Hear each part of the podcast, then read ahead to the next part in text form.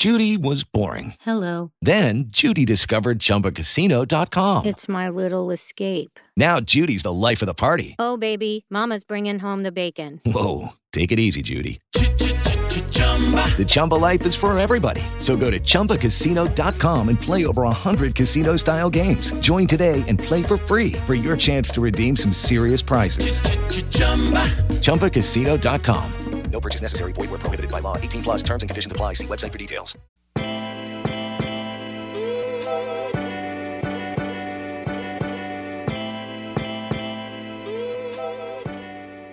My name's Kristina, and I am the blogger behind We Are Living Art. And my name's Danielle, and I'm the blogger behind All Things Coveted. Are we bloggers? Are we influencers? We don't even know. Content creators, all of the above. All of the above. Um, but we're here to share the inside scoop of all of that for you guys so you know exactly what the fuck is going on.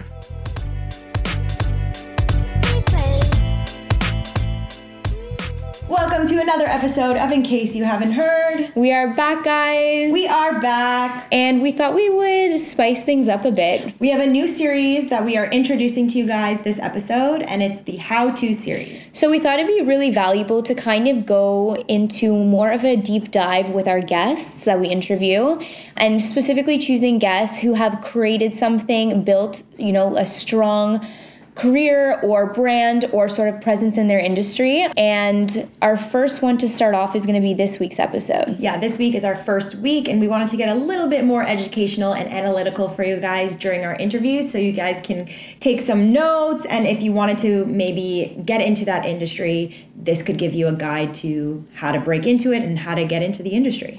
Yeah, absolutely. Because um, we kind of structured these episodes more as like a yeah, how to break down like this is the education you would need. This is The you day know in the life. what you would need like would, whether it be mentors or investors to open up you know whatever it is you're trying to start or to get started on whatever you want to do so um, we hope it provides a lot of value. Um, it definitely has been interesting for us and especially getting into kind of breaking down how our guests have become so successful and how they've developed from like the beginning until now. Because you see people as they are now but you don't necessarily know what they've been through. And what we think is super important to touch on too is that each of the guests that we have on are all well, they're all completely different, but they're also all in different stages of their careers. So some might be, you know, at their level of success three years into their business, where others might be ten years in. So we thought kind of giving that diversity would be would be something that would um, keep things interesting for you guys. For sure. So this week we are interviewing Kathleen. She is an aesthetic medicine nurse and she also has a health optimization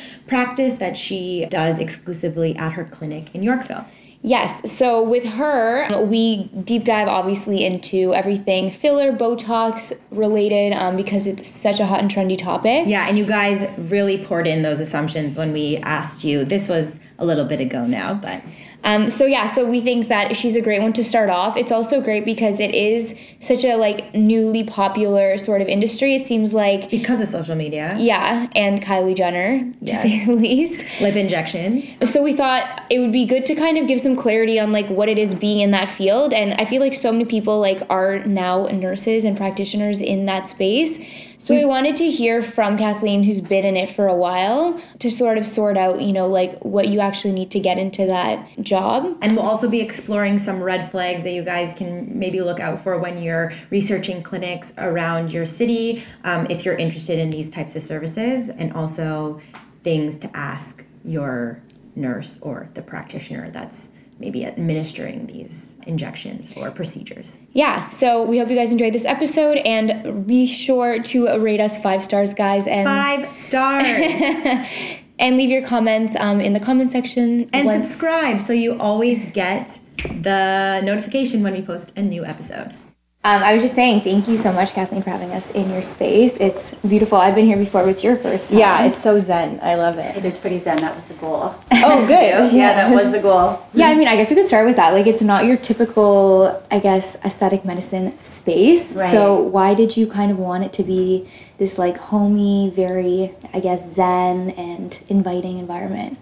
So, as you may know, I lived in San Francisco, California for seven years before I came to Toronto. And I really loved that you know in that environment it's all about kind of taking care of not just the body but also the soul. And so i try to really create something that looks at kind of that entire piece when patients come in their experience. I wanted them to have kind of an ethereal experience as well as you know getting certain treatments done. Okay, so why don't you start off with introducing yourself, who you are, and your practice? So, my name is Kathleen McDonald, and I am the founder of Precision Health Centre. Practice basically has two arms one is aesthetic medicine. Uh, injectables, Botox, fillers, PRP, hair restoration. And then the other arm is health optimization, anti-aging medicine, kind of layman's terms biohacking. So looking at all the new research coming out on genetics, microbiome, and then using those data points to really optimize my patient's health. Previously, what is your background? Um, were you a nurse before, and, and did you all were you always in the medical field? So I've always been in the medical field. I was did most of my training and my career in the U.S. at University of Michigan and University of California, San Francisco. And I started uh, my master's program to be a nurse practitioner. What I that's what I currently am. My current job title, nurse practitioner at UCSF. And then I transferred over and finished it at University of Toronto. And from there, I took a job with the cardiac surgery team at Toronto General Hospital and was working long, intensive hours before I jumped um, into creating my own platform and looking at what I'm doing here. So, um, once you transition from being a nurse in that environment to kind of deep diving into more of like the aesthetic side of things, why did you decide to open up your own space as opposed to, you know, joining forces or working somewhere else? Because I know there's a lot um, of spots, I guess, maybe not in Toronto specifically, No, but there is. That's a good question, actually. I think I had my own vision. One of the main things that I really wanted to provide to patients was a place of credibility. I think when you go up to a lot of different clinics, you you don't really know one what is the best service for you to invest in. So to that point, I wanted to have a place where I would educate my client on what they truly need and not kind of upsell them on things that they don't really need or would benefit from. So I wanted to be an outlier in that case um, and have that dynamic of trust.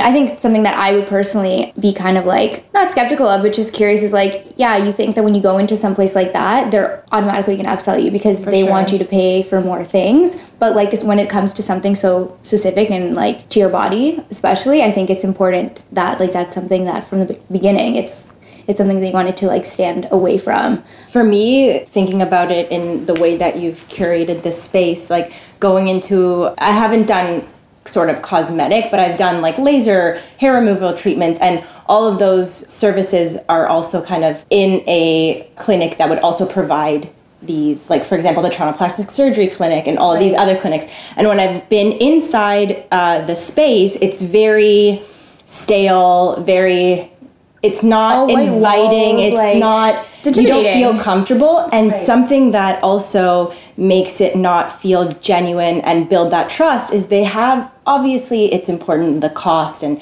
you know cost efficiency and and they'll they'll kind of sell you on packages and all of these deals. And it really I'm super skeptical about that because it's like okay you know are you just selling me this like eight package you know do I really need these eight sessions or are you just trying to you So know that's very observant, so I'll kind of weigh in on that.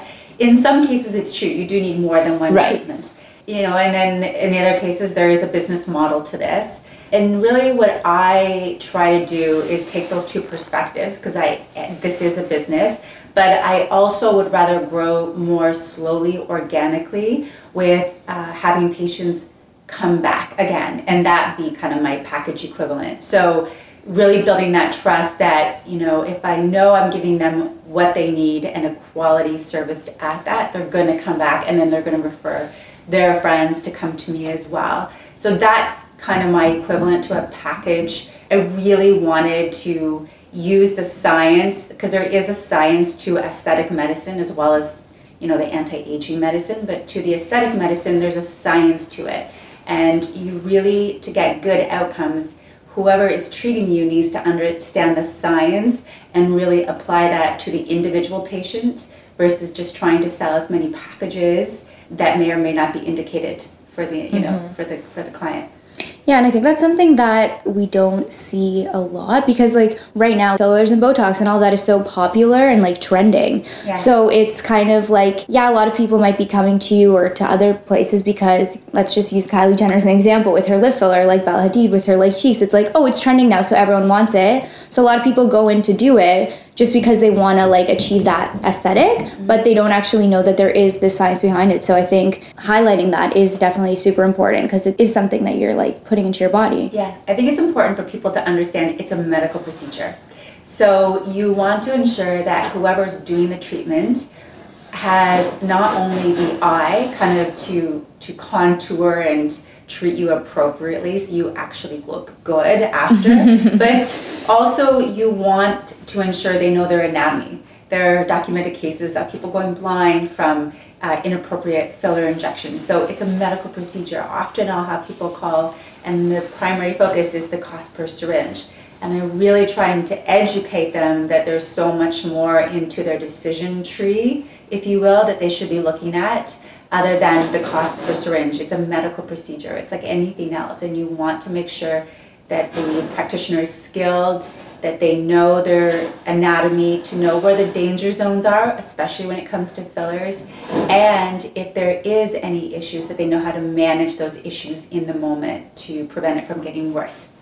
And Yeah. the cost of probably you know going back and correcting those mistakes that these sort of practitioners might do is tremendously more than it's more than Yeah. what you would cost per syringe You get what you pay for. Yeah. is true. right Like, It's Watch out. Yeah, the it's- industry, and everyone's got a minimal amount of margin that they're trying to, you know, to create. So or target, and that can be affected by cutting corners with the training for their, you know, the staff. It can be cut by using a cheaper filler, and that one of the things I literally always ensure from my patients here is that they're getting the best quality of the product as well, and that means it's gonna look better and more natural when it once treated, and usually it lasts significantly longer.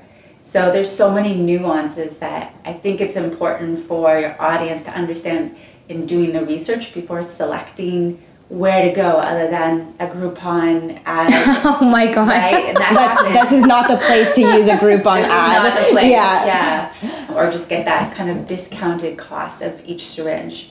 So what's something that for an audience member that may be interested in in having these procedures or researching clinics, are there any sort of, you know, maybe red flags that they should look out for? Red flags are one that they're not following the regulations by Health Canada and the different regulatory bodies. So that would be, you know, a case where you have a nurse or a, a registered practical nurse injecting and they're not doing a consultation with a physician or a nurse practitioner especially for the initial treatment. So that's that's actually legislation that they have to follow and I know there's a lot of clinics that are doing that. They're trying to cut corners by not it's expensive to have to consult an, an, a nurse practitioner like myself or a physician to ensure that there's no contraindications to them being injected. So that's one, probably the most common things that I've seen in this area that would compromise safety for the Patient? For the patient, yeah. So, since we are going to kind of introduce this how to series on educating you guys on how you can kind of obtain this job or if it's a kind of career path that you want to take, what the steps would be, let's start off with education since we touched on that. So, what are the different ways you can be qualified to administer Botox or filler treatments like that? So education was probably the biggest hurdle I had because it's expensive. so you have your foundational training. So you do your undergrad. Um, so I did mine and I did a double major, so nursing and biology. Then I went back and did my master's. And then on top of that, you start training at different clinics for the actual injection piece. So there's that side of it, as well as attending conferences, learning kind of what's the most current techniques to inject because it like everything in, in medicine it's always evolving and it's improving so one you have to keep up with that to make sure that you're offering the patient the best treatment modalities that are currently available um, so that's a big piece. It's usually constant exposure to different programs courses. It's an ongoing trajectory. So what I did was in addition to my, you know, academics was I trained at clinics in Toronto. I paid for courses to, to attend weekend courses. I, you know, had master injectors here helping me improve my own technique and skill with patients. It was an ongoing evolution to get to the point where I felt comfortable opening a clinic and knowing that I could offer the best service to to each person that you know walks in. Mm-hmm. So I'm a nurse practitioner. So that entailed four-year undergrad degree and then going back and doing a two-year master's degree and then writing a licensing exam to actually be able to have an independent practice. Okay. So and that means writing prescriptions, things like that, ordering diagnostics.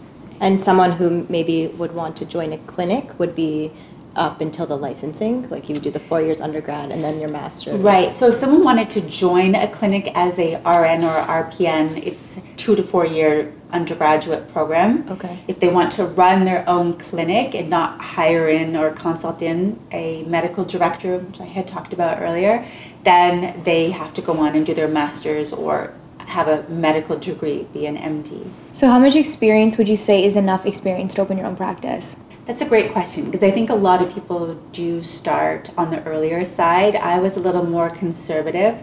Really, what it comes down to is one, how skilled are you? It's artistry in a way. Mm-hmm. How you know how good is a a painter going to be? You know, earlier on in their career compared to someone who's been doing it, you know, for years and getting a lot of clientele the other thing is the knowledge and the comfort with managing complications. I think that's a, it's a two part. Okay. That's a two part answer because really you want to be able to handle complications so you're keeping your patients safe, and two, you really want to have that security that you know that they're going to leave here satisfied and they're going to be happier than they were when they walked in. And I think we all see the bad jobs of Botox and filler, mm-hmm. and that usually is related to lack of experience, training, skill set.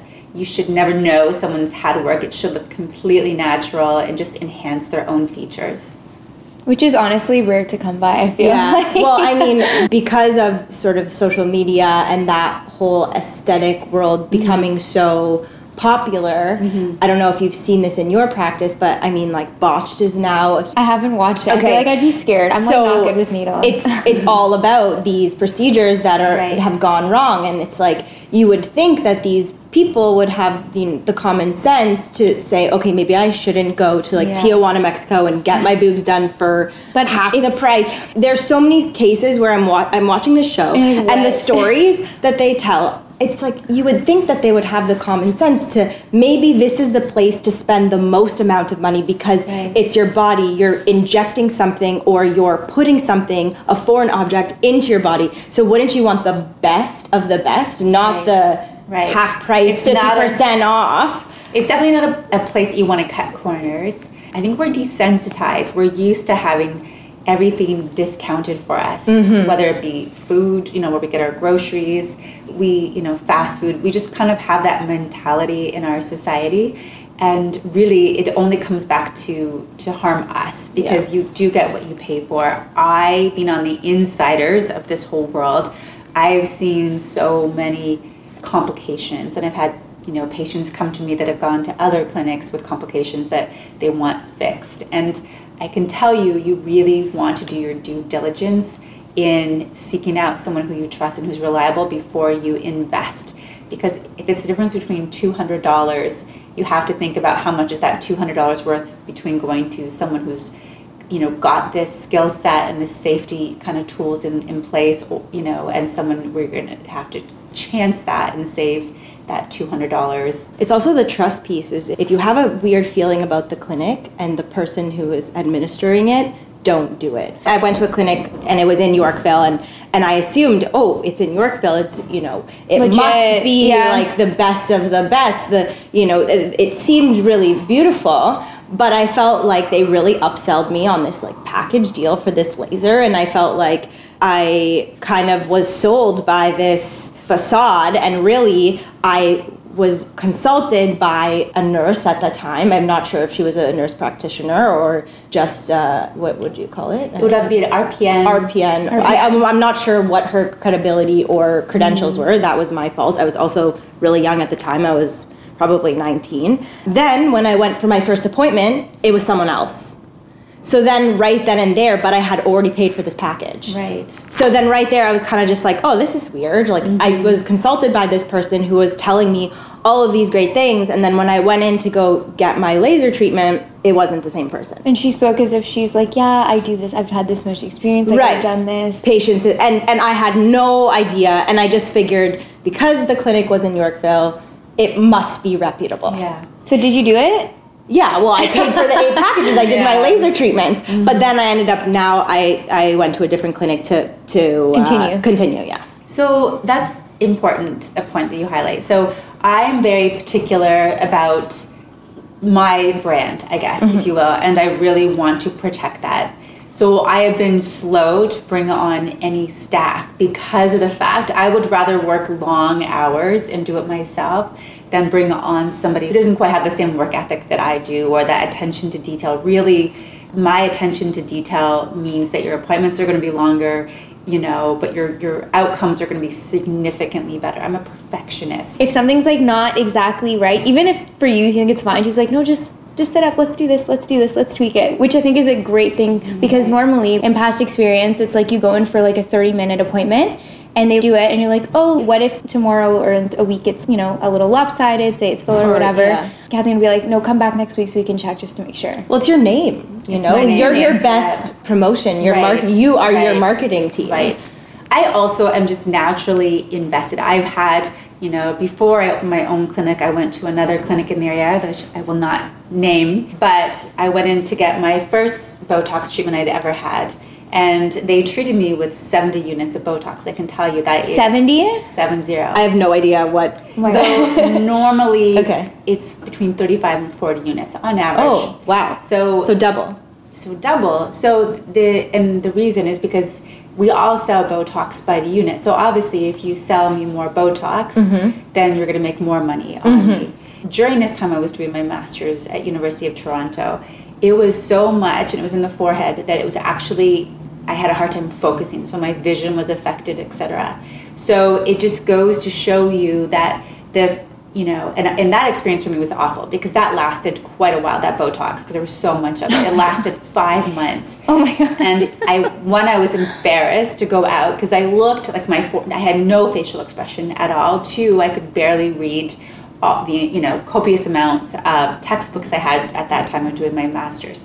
So I never wanted anyone who you know to, to at least who came here to ever experience something like that. And one of the foundations of what I do here is to ensure that those kind of experiences are are not, never part of what you know precision health is, and that they only get what they need and and no more, and they're not you know sold on things that like you know things that they actually don't need at all in the first place. So that's like number one for me. So when I was researching Botox, preventative Botox, filler, etc., and I inquired about it at the clinic I was going to, mm-hmm. they had said, which I think is a health violation, they had said you can buy a syringe, use partial, mm-hmm. and then they'll keep it in the fridge for you for next time. Isn't Yeah. that a health violation? It is. So Okay. if they are going to sell like a half syringe, they have to open up the other half for you at a later date, a new half. Mm-hmm. Mm-hmm. Because they have smaller, like, Yeah. vials? Or is that what they're called? Just, just No, smaller? the vials come in one ml. So when Oh, you're okay. buying a syringe, you're really buying one full ml, and then if you're buying half, you're buying half an ml. So it's up to them if they're going to kind of take that loss and then open up a new one for you at a later date. Some people will do a half a syringe, and some will do only a full, and you have to buy the full, and and whatever you don't use, It's But if someone's telling you that they're going to keep it for you for the next time, right? That's a That's a- violation. that's a red flag. Yeah. So coming back to the how-to part um, or how-to series, so since it is so trending and it is so like I don't know, I would say almost oversaturated. The At least it appears to be. Yeah, the market of you know like Botox and fillers and all that stuff. So how is it like finding placement? Like obviously you're not looking for placement, but for someone who would be looking to get a job, like is it hard to find a job at a clinic or Yeah. It's really hard. It's really hard. Um, it's hard because nobody wants to hire you if you don't have experience. So how do you get the experience? So Okay. what did I do? I basically kind of paid out of pocket to go to these private training schools to do that, and then I also volunteered my time at different clinics, shadowing, observing, not making money, just kind of getting that extra exposure. Um, I did a lot of reading. It's it's it was really kind of an investment. You have to be willing to have that reserve that you can pull from to invest to get into this industry. It's hard to kind of crack that shell and get into it when you don't have any experience. It takes pers- perseverance. It's not impossible, like everything, but you have to know that you are committing at least to one year of an like investment in your education when it comes to this before you're probably going to make any money. And it's like starting a business, honestly. Yeah. So it's very entrepreneurial in that sense. as well. Exactly, exactly. It's a great area. I love it. I it's the one thing that I can do. You know, I have a patient come and leave within an hour, and they're excited after they leave, and they feel really good about how they look, and it truly is like artistry. You know, you have you have the canvas, you have the the face is your canvas, and when you have the eye to see how you want to contour and what are the areas that they really need to kind of correct the areas that they're bringing up, you can really you really have that skillful eye, then you can improve it and they leave and they look absolutely gorgeous. So it's probably one of the most fun things I do. Very rewarding. Yeah. Very rewarding. Yeah. in regards to your day in the life what would sort of maybe you can talk about previously not right now because you know you are at a startup stage of Right. a clinic but when you're maybe putting in hours what would your day in the life look like mm-hmm. as this Aspiring. aspiring Yeah. Uh, so a day in my life that it looked like I would be working at in, with the cardiac surgery team at Toronto General. Usually I would be there from like 7 a.m. to 7 p.m., kind of like a Monday to Friday schedule. And then I would jump in an Uber, race, you know, up to Yorkville and train at one of the aesthetic clinics in Yorkville. And I would stay there for a couple of hours. So I would do that two to three nights a week. And then on weekends, I would be doing um, different training courses for the injectables.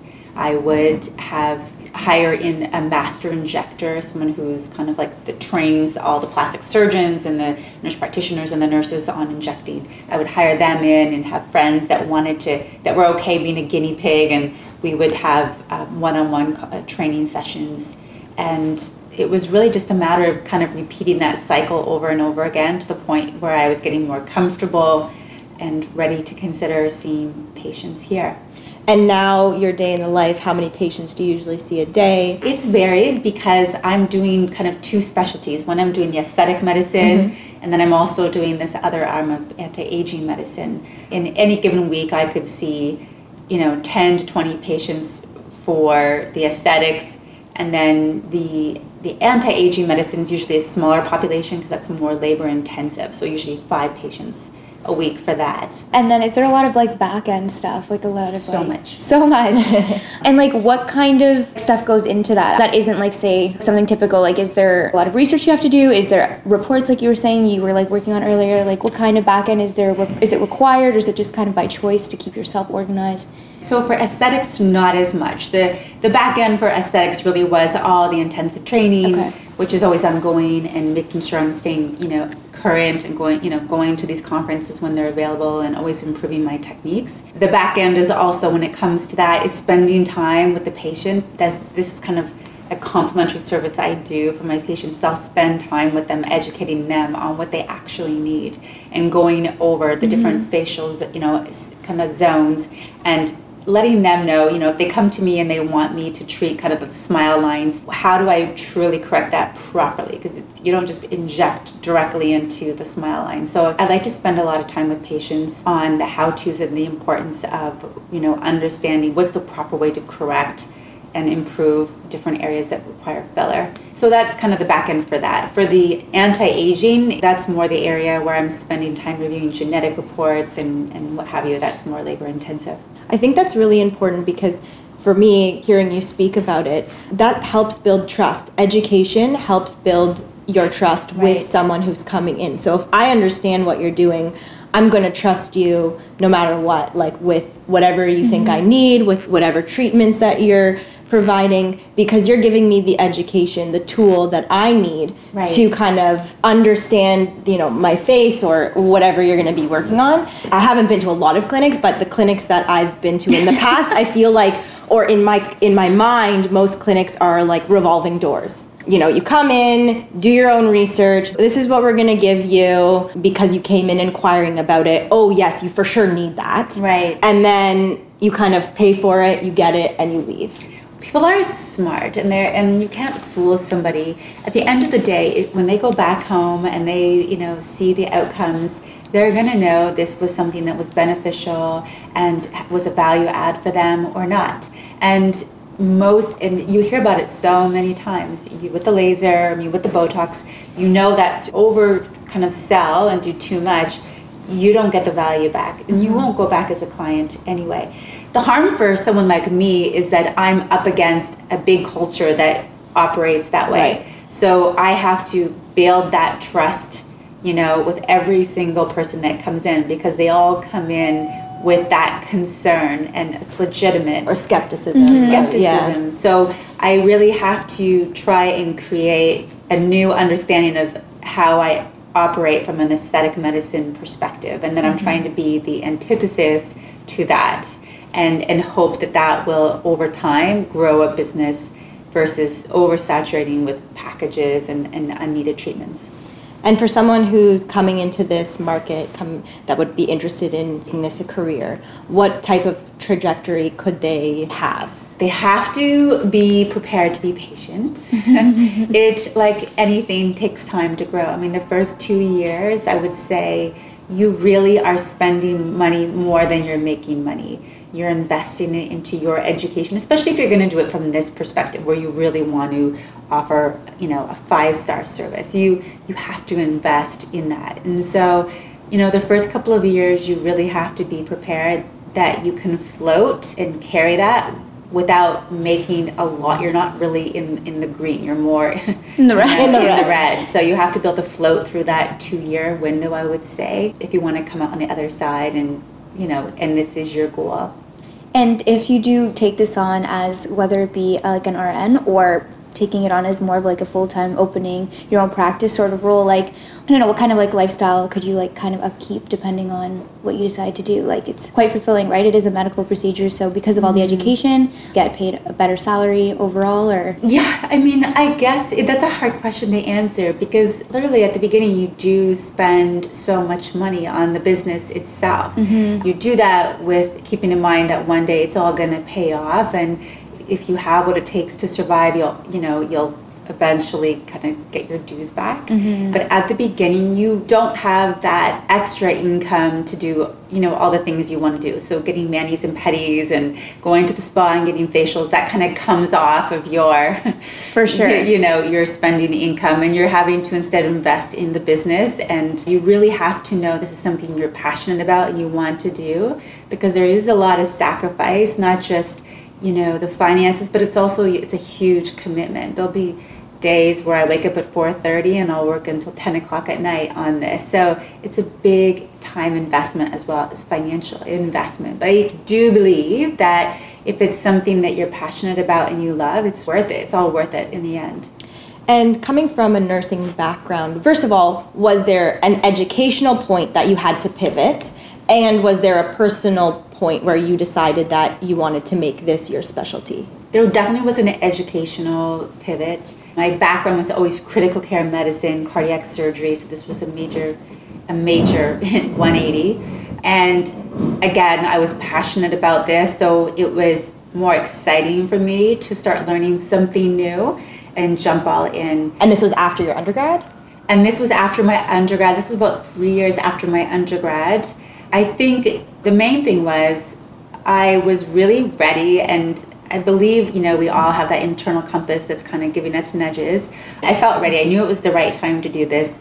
I knew that I had I was on to something, you know, the things that we've discussed. One just you know, after my own personal experiences, I knew that there was a gap in the market that you know that was a valuable gap and that is one that is the skill the high skilled safety and really kind of going about this industry from a different angle and and building trust with the client and, and having maybe more of an ethical approach to aesthetic medicine than what I had experienced and I know other people experienced as well. So I believed in it, I was passionate about it, and it just seemed like the right time. And so, you know, it was a go for me 100%. That's awesome. So we got a bunch of questions because obviously a lot of people are interested in this topic. Yeah. So we wanted to kind of go through them with you. The first is preventative Botox versus non-preventative. So preventative Botox is when you start. I mean, I'll have patients come in their mid twenties. You know, starting that even like as young as twenty three, and it's really individual. So individualized. Do they need it or not? When I tell someone if they need it preventatively at that age is when they start having strong, kind of those strong furrow lines or the frown lines, or kind of like when you raise your eyebrows and you see kind of creases starting to present. When you get on top of that earlier, you're going to save yourself down the line from getting kind of permanent creases almost, mm-hmm. if you will, in the skin. So that's preventative. And if someone comes to me and they want to kind of get you know, an insight to what their needs are, I usually spend this time with them. I tell them, yes, you're ready to do this. You know, this is a this is a value add for you, or no, you're not quite there yet. Then for actual active treatment, and this is where I'll get a lot of patients in their 30s, 40s, and, and onwards, and they will already kind of have those lines that have evolved over the years from, you know, the different facial expressions, frowning and what have you, the smile lines. However, if they stick with it and they start you know staying on top of botox and or adding in things like retinol or you know fillers mm-hmm. you can actually reverse it and correct it. So okay. it's never too late. Um, it just maybe a little bit more work on the back end than on the front end. What is your most popular service and which is your favorite to perform? I equally love the health optimization as much as i love the injectables I like them all actually equally.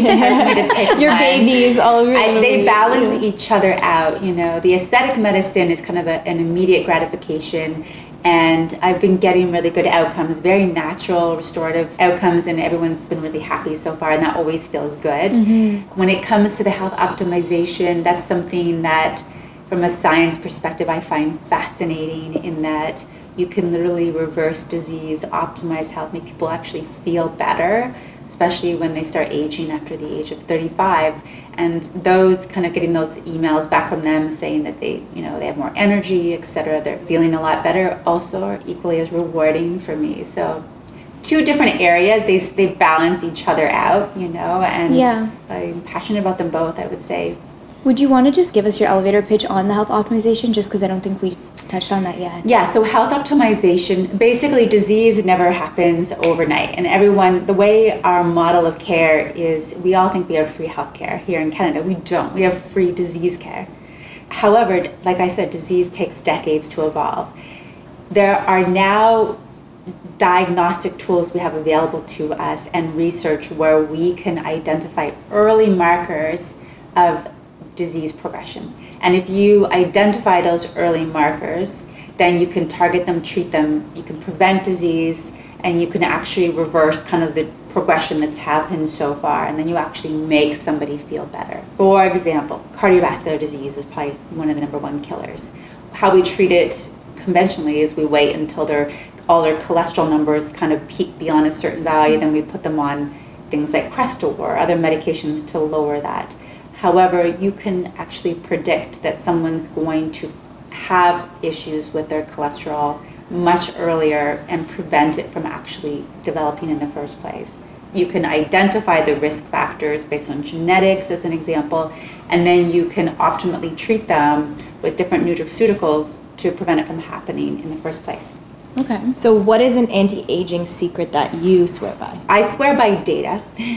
so, I really like to have the individual's data points, being genetics, certain blood tests, because I think it's important to customize wellness plans to the individual versus doing a one fits all approach to the masses. Perfect example is diet. A lot of people will try these different trendy diets, but if you do your genetics, you will actually know what diet you're best suited for. Are you suitable for a ketogenic diet or are you going to gain weight on it? And that really is in your DNA. So, really what I swear by is data because it is that kind of individualized picture that helps me get a home run in outcomes when I start treating somebody. I mean, you're saying that it's very personalized, but there are any food choices or supplements, vitamins that Yeah. everyone should do. So when you look at things like the blue zones for you know who for like who lives the longest, like well into the hundreds, there's blue zones. So one of them is Okinawa, Japan, and the residents there are living about to 110 on average. Wow. and so the main things that they're doing is one, they're very physically active.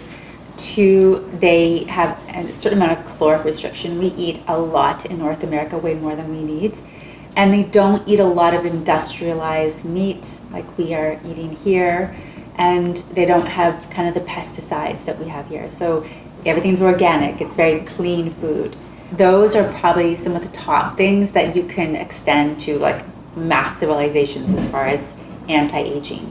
When it comes to vitamins or nutraceuticals, that's an interesting topic because that's, at least in my practice, where I really rely on the genetics.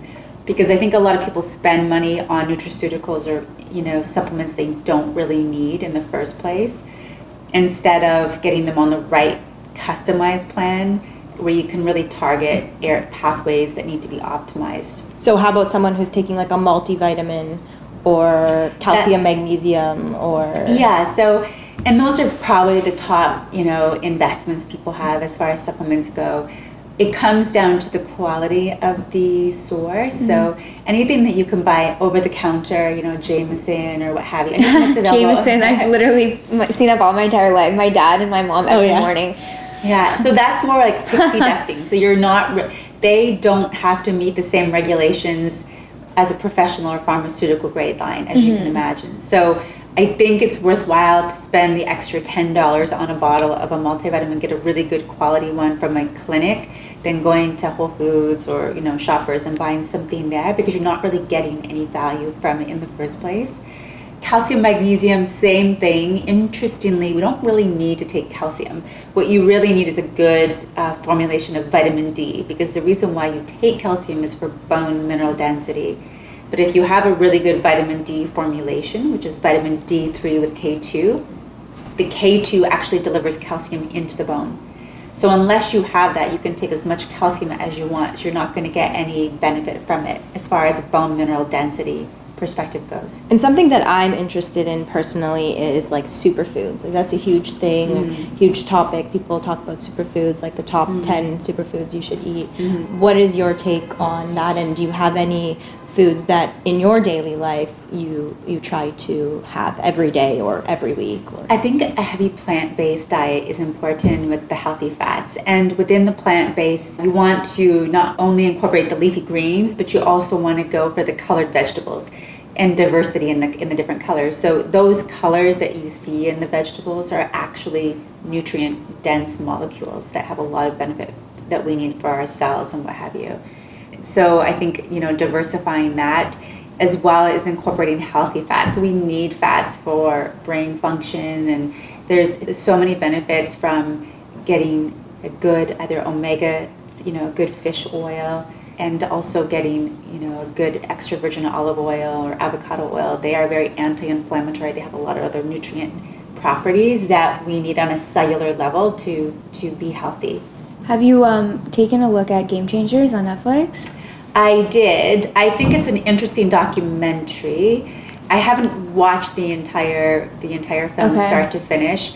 It has been critiqued for not being very evidence based. Yes. You know, you know, and everything I'm trying to do here is what is the science collectively showing? I know enough to know that a heavy plant-based diet that you know diversifies the leafy greens, the colored vegetables, with a limited amount of red meats, because there is a chemical TMAO in red meats that is unhealthy, and staying away from the industrial meat that's got so many problems in of itself, is a good diet in general. So you want organic, you want to stay away from those pesticides, you want to stay away from the industrial raised meat if someone's more of a pescatarian, even with that, you want to stay away from certain types of fish that are higher in mercury or the farm raised fish that are getting sprayed. Those farms that, that we see, we now know that they get sprayed like the crops do. It really is looking at not just the food source, but how it's raised, where's, you know, kind of doing your due diligence and researching where are you getting your produce from and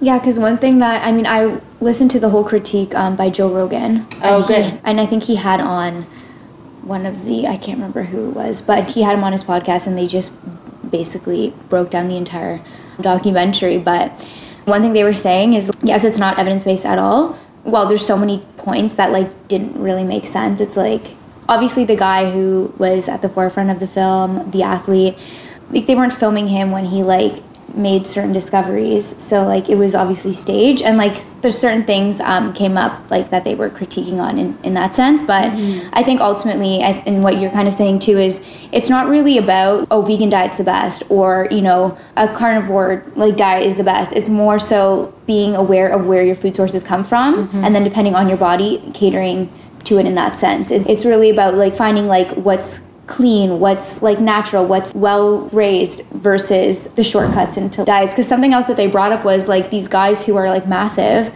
trainers or athletes to get like X amount of protein without using any animal byproducts or any animal products at all. They get most of their intake from protein powder because you literally can't ingest enough calories with plant based food or like with being vegan um, for them to like upkeep the strength that they need to compete or whatever. So then the argument was like, okay, well, if like you have 4,000 calories a day and if, you know, three of your meals are literally protein powder, like how is that better? Because like whole natural foods Maybe they're taking cricket protein powder. Well, it, there's like pea sprouts and soy Yeah. and all this, but it still goes back to like I think a lot of people agree with this too, and I personally agree with this. It's like whole foods are going to be what's best for your body. Right. The natural state of the way something you know is, Is meant to grown be- is like that's the way it was meant to be eaten, and that's the way that we should eat it. So modifying it in any way, or like relying on a modification of food to be your main source of fuel and trusting the manufacturer and it's also and all that. sitting in plastic containers and do you look at the fine print to see what the main ingredients are i mean i always tell my patients to read the fine print on the labels. If something's going to live in your cupboard you know longer than oh, you know the three of us put together the preservatives i can say are not they're not healthy for us. You really do want to use the whole foods and you want to diversify. I think each item of food offers different nutrient value. And you know you get b12 from things like eggs and meat that we need. So it's really hard to do vegan in a healthy way. You have to really have supplements to support it mm-hmm. that, that mm-hmm. will kind of fill in that gap Something else they were talking about too. and then the processed foods, I, I just have a hard time with processed foods, whether it be in the form of a, a supplement powder or what have you. Like, Or a vegan sausage. Well, Yeah. I think that the, I have to say that the one thing that I think the documentary did well was changing Oh, the mindset and the perspective. Yeah. It's like, yeah, okay, maybe the data doesn't line up, but as someone who is a consumer of the marketing behind the poultry and the meat industry, you kind of you kind of get this like aha moment where you know you're watching this documentary and it's presented to you in a way that is relatable, mm-hmm. especially for guys who think they need to eh, eat eh, meat to need lift heavy. yeah. Exactly. You're seeing all these professional athletes, and you're like, wait, maybe I need to take a step back and research this further and see what diet is best for me. so to that point, there's a lot of research in the world of anti-aging medicine, and one of the kind of top guys is David Sinclair. He's from Harvard, and he's really identified the aging pathways along with a lot of other kind of scientists. And there's three main anti-aging pathways: mTOR, AMP kinase, and oh, there's one more. So a sirtuin pathway. And really, too much protein or amino acids, which is what are the building blocks of protein, affect and downregulate these anti-aging pathways. So too much meat will activate your aging pathways and make you age quicker than someone. So that's why places like Okinawa, Japan, where it's low protein, actually believe is believed to be one of the areas that it's a blue zone. So too much protein is actually harmful. Too much of anything, right? Yeah. Moderation. On this podcast, we like to always ask assumptions to our guests, but also to our interviewers about like their industry, what they do. So, starting with the ones that we found, um, one is assumptions I think about Botox or filler. Once you stop, you can't stop. Or once, once you, you start, stop, you you start, you can't, can't stop. Yeah. Yeah, so I actually get that question a lot too. You can always stop. You just go back to your own baseline. It doesn't make you reliant on it per se in that it's going to change kind of your anatomy. Mm-hmm. But I think what happens is you just have a new baseline that you've all of a sudden really kind of liked and you don't want to go back to your prior baseline. But you can stop and start at any time. When people are doing Botox, I will say that the ones that in the end save money are the ones that do it like clockwork every like three months so that it doesn't fully wear off. In the end, if they stay on top of it, they'll need less Botox more frequently if they stay on top of it.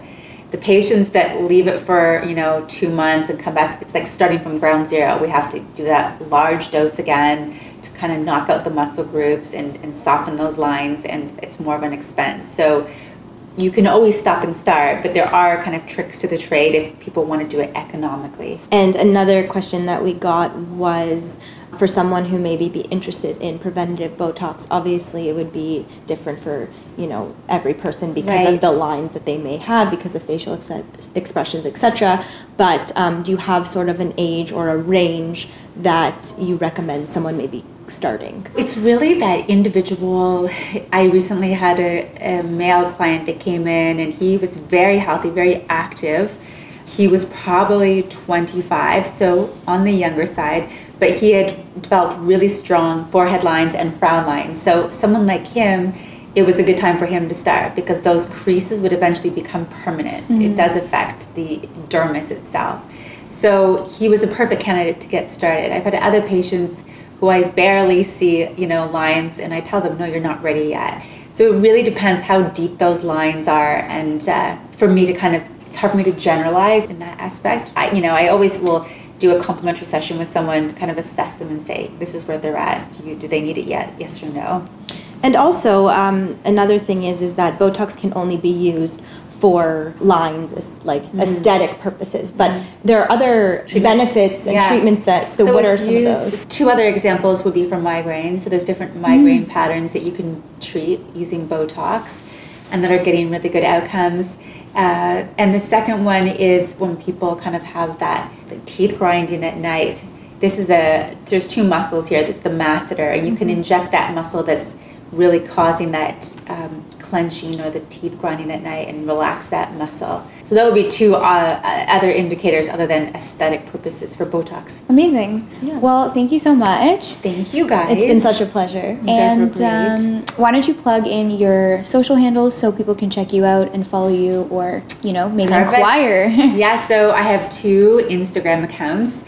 One for the aesthetic, which is Kate Nicole Inc., and then one for the health optimization, where we do genetics, microbiome, supplements, and that's Precision Health Centre, and center is CTR. So those are the two handles. And the website is precisionhealthcentre.com, and I'm happy to answer any questions or meet with anyone who's got questions that they would like answered. yeah, just shoot her a DM and um, she will answer all of your questions, guys. So thank you. We'll see you next time. Thanks, guys.